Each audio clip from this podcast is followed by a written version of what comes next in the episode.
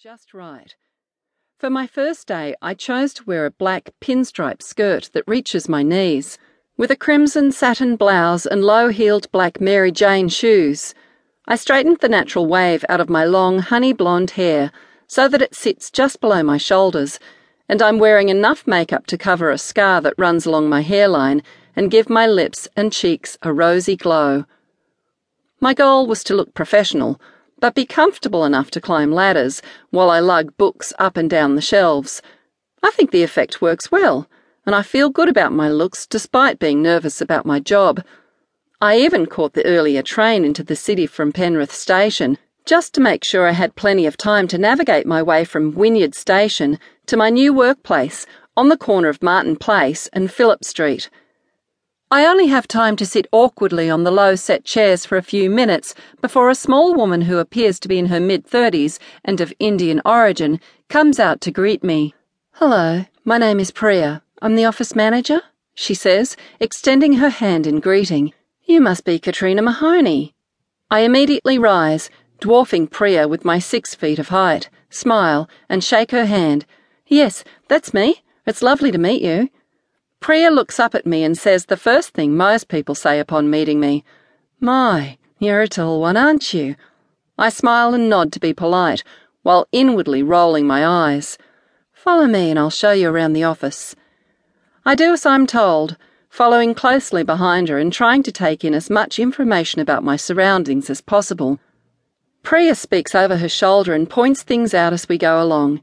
In here are the conference rooms. In your position, You'll only need to know about them for drinks on Friday nights. There is a social committee that's in charge of all that. You can join if you like. Mary runs it, and she should come to talk to you about it at some point today. We continue down the corridor, passing different offices and cubicles. Priya explains that the corner offices are for the partners, and the middle offices are for the junior and senior solicitors. Outside their offices are the personal assistants' cubicles and then there's a row of offices inside for accounts and other support staff.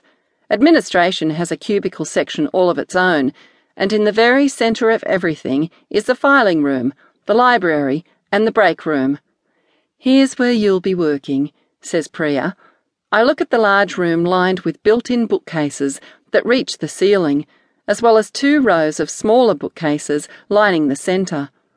There are two desks against the outer wall with a reference computer on one and a microfiche reader on the other.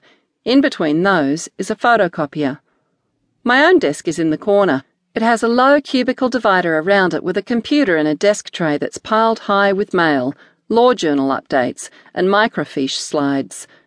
Wow, this is bigger than I expected, I state. Not too big, I hope, Priya smiles before launching into the next part of my orientation.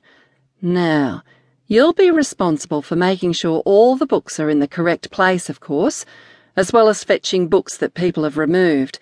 They have to check the book out, but sometimes they just take it, so you may have to do some hunting at times.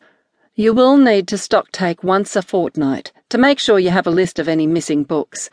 Most importantly, you need to keep the law journals up to date as new updates come in regularly. She pulls an update from my in tray and shows me the instruction sheet that tells me what pages to add and take away. I can't see myself having difficulties with it. Also, you have to sort these microfiche in order and then give them to one of our junior solicitors, Elliot, who is responsible for updating the system with those. Oh, I thought the microfiche would be in here because the readers are in here, I interrupt.